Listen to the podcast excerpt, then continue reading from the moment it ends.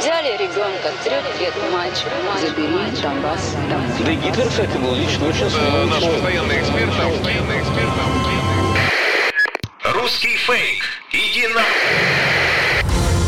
Розвінчуємо російські фейки, які прагнуть зламати наш дух. З експертом детектора медіа Вадимом Міським на українському радіо.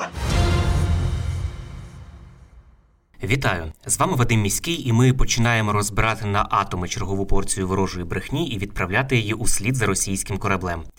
Російська пропаганда не вщухає, щодня з'являються нові епізоди, і незалежно від того, чи тримаємо ми зброю в руках для захисту нашої батьківщини, усі ми з вами є на інформаційному фронті, і тут боротьба також запекла. Кремль прагне знищувати нас не лише фізично, а й морально. Фейками окупанти ціляться у наш дух і хочуть похитнути наш спротив. Тому знати фейки в обличчя це бути озброєними в інформаційній війні. Нагадаю, що для вас працює команда аналітиків детектора медіа, яка щодня фіксує та спростовує ворожу пропаганду. Ми не лише готуємо підбірки спростувань, а й розповідаємо про те, як навчитися розрізняти маніпулювання, шахрайство та дезінформацію самостійно. Запрошую вас розбиратися, де брехня, а де правда, вчитися розрізняти методи роботи пропагандистів і нести ці знання далі, тобто зупиняти поширення кремлівських вигадок і чуток там, де ви їх бачите і чуєте. Деякі новинні сайти, користувачі мережі, а також анонімні телеграм-канали поширили інформацію про те, що в Україні нібито збільшилася злочинність на 270% через роздачу зброї у перші місяці війни, пишуть вони. От, до прикладу, пропагандистське видання Україна.ру пише, що через брак кадрів та великий об'єм зброї на руках в Україні, начебто, зросла кількість тяжких злочинів, насамперед убивств та розбоїв. Утім, ця інформація не відповідає дійсності. Офіційна статистика, яку раніше оприлюднило Міністерство внутрішніх справ України наприкінці липня, говорить про те, що у перші два місяці війни в Україні спостерігалося саме зниження рівня злочинності. Від травня ситуація почала змінюватися. Однак, за словами начальника департаменту карного розшуку Вадима Дзюбинського, загальна злочинність в Україні зменшилася протягом півріччя на 25% порівняно із минулим роком. А тяжкі та особливо тяжкі злочини залишилися майже на тому ж рівні, що і у минулому році. Також, як повідомляють у відомстві, зменшилася кількість квартирних крадіжок, розбійних нападів та пограбувань. Офіційна статистика офісу генерального прокурора також свідчить про зменшення побутової злочинності. Кількість крадіжок знизилася з 57 тисяч за січень-травень 2021 року до 27 за аналогічний період нинішнього року. Кількість пограбувань з понад 2 тисяч до тисячі випадків, а кількість розбоїв з 4,5 сотень до майже 300 випадків. Зниження рівня загальної злочинності у міністерстві внутрішніх справ пояснюють масовою міграцією людей усередині країни та за кордон, запровадженням комендантської години, злагодженістю роботи правоохоронців, а також територіальної оборони. Крім того, як зазначає радник міністра внутрішніх справ Антон Геращенко, потенційні правопорушники пішли воювати до Збройних сил України проти російської агресії. Водночас Національна поліція фіксує зростання певних показників злочинності у тих регіонах, де проходили або проходять активні бойові дії. Зокрема, у прес-службі повідомили про те, що кількість умисних убивств за півроку зросла більш ніж на 9% порівняно із минулим роком. На це вплинула військова агресія та убивства, вчинені російськими військовими на тимчасово окупованих та деокупованих територіях. Також правоохоронці спостерігають збільшення на 86% незаконних заволодінь транспортними засобами порівняно із аналогічним періодом минулого року. Значну частину таких злочинів на окупованих територіях вчиняють як російські військові, так і громадяни України, які там залишилися. На територіях, де не відбувалися активні бойові дії, майже не фіксуються кваліфіковані незаконні заволодіння транспортом. В основному ми реєструємо такі злочини на окупованих та деокупованих територіях Луганщини, Донеччини, Харківщини, Чернігівщини та Сумщини, заявив начальник департаменту карного розшуку Вадим Дзюбинський. Перший заступник міністра внутрішніх справ України Євген Єнін в ефірі інформаційного телемарафону на початку літа заявляв, що зростання злочинності на деокупованих територіях є очікуваним процесом. Послухаємо. Ми спостерігаємо певне зростання кількості злочинів, які фіксують органи національної поліції. Це є певним чином природнім процесом, оскільки дійсно, як ви зазначили, люди повертаються до своїх помешкань. Вони бачать сліди певних пограбувань. Наразі до кінця не зрозуміло, чи вчинені ці злочини окупантами, чи в той період, коли цих людей просто не було. Ми ретельно фіксуємо всі ці заяви і скеровуємо наші зусилля на якомога швидше розкриття цих злочинів. Це були слова Євгена Єніна, першого заступника міністра внутрішніх справ України. Тим часом у офісі генерального прокурора повідомили, що під час активних бойових дій фіксується велика кількість неврахованої трофейної втраченої зброї, яка різними шляхами потрапляє на мирну територію, де надалі поширюється, зберігається, а також використовується для скоєння різних злочинів. Тому офіс генерального прокурора посилює роботу за цим напрямом. Повідомили у відомстві.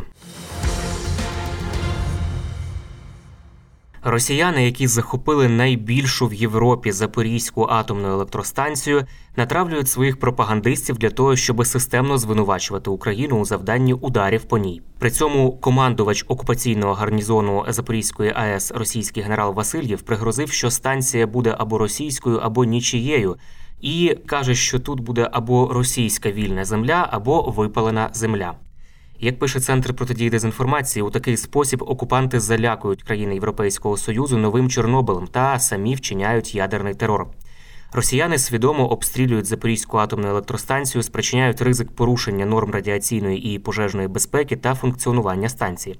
Також окупанти цілеспрямовано руйнують зв'язки станції з українською енергосистемою, щоб залишити південь України без електрики.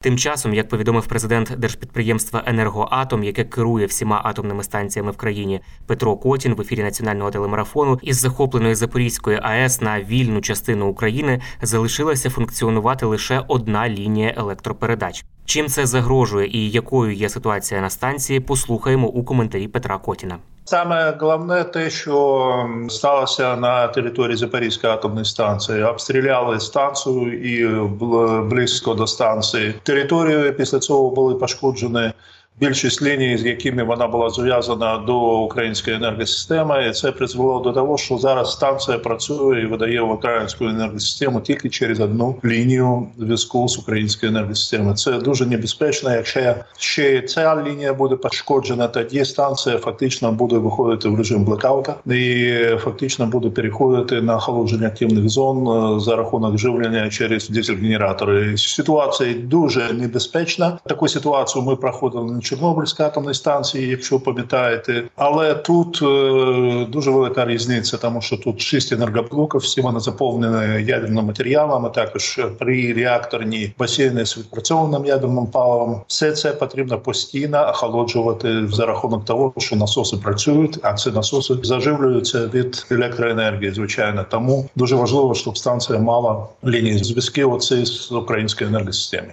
Перш за все потрібно зробити тиск на Росію для того, щоб вони вийшли з території Запорізької атомної станції. Це загарбники, які там перебувають. І це головне питання, яке вирішує повністю проблему Запорізької атомної станції. Розумієте, тобто всі проблеми, які зараз там забезпеки на сьогодні є, фактично ну вони ініційовані російськими расистами, які там перебувають. Це були слова президента держпідприємства Енергоатом Петра Котіна. Російська пропаганда повідомила, що російські спеціалісти почали модернізацію двох турбін Каховської гідроелектростанції, і така модернізація, начебто, може збільшити потужність ГЕС на третину. Нагадаю, що окупанти захопили цю станцію у перший день вторгнення на територію Херсонщини. Як пишуть фактчекери StopFake, росіяни не зможуть модернізувати Каховську ГЕС, тому що, по-перше, частина необхідного для цього обладнання виробляється лише в Україні або в країнах Європейського союзу. А по-друге, для встановлення потужнішого обладнання необхідно вносити зміни до конструкції станції, а це може пошкодити залізобетонну дамбу Каховської ГЕС. Такі роботи триватимуть не менше двох років і дадуть приріст лише у 5%, Прокоментували в енергогенеруючій компанії Укргідроенерго.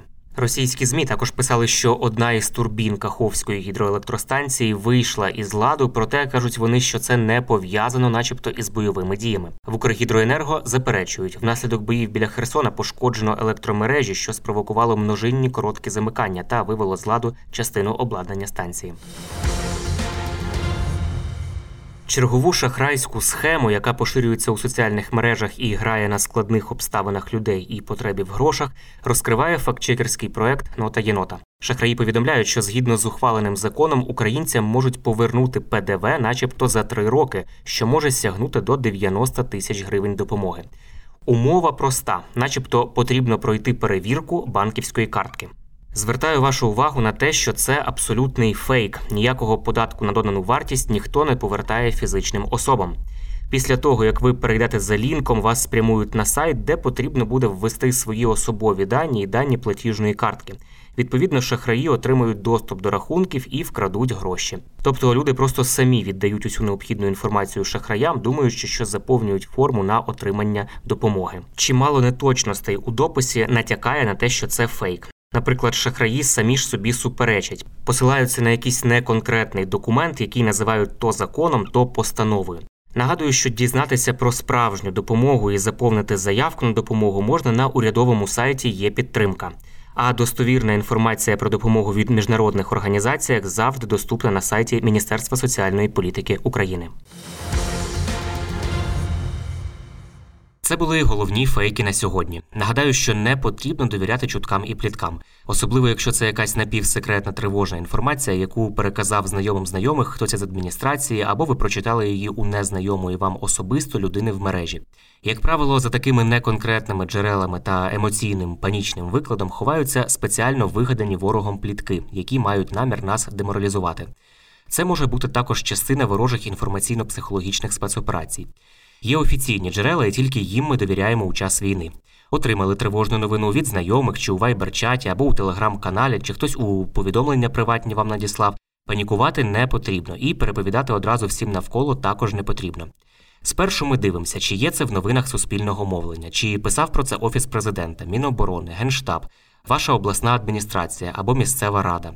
Якщо такого у офіційних джерелах немає, то інформація швидше за все не варта вашої довіри. Пам'ятайте, що плітки це потужний інструмент ворожої пропаганди, а наше з вами завдання не залишити пліткам шансу на виживання. Бажаю всім моральної витримки і нагадую, що всі ми бійці інформаційного фронту, і від наших дій залежить успіх всієї країни в інформаційній війні. З вами був Вадим Міський. До зустрічі. Русский фейк. Иди на... Розвінчуємо російські фейки, Фейки. які прагнуть зламати наш дух. З експертом детектора медіа Вадимом Міським на українському радіо.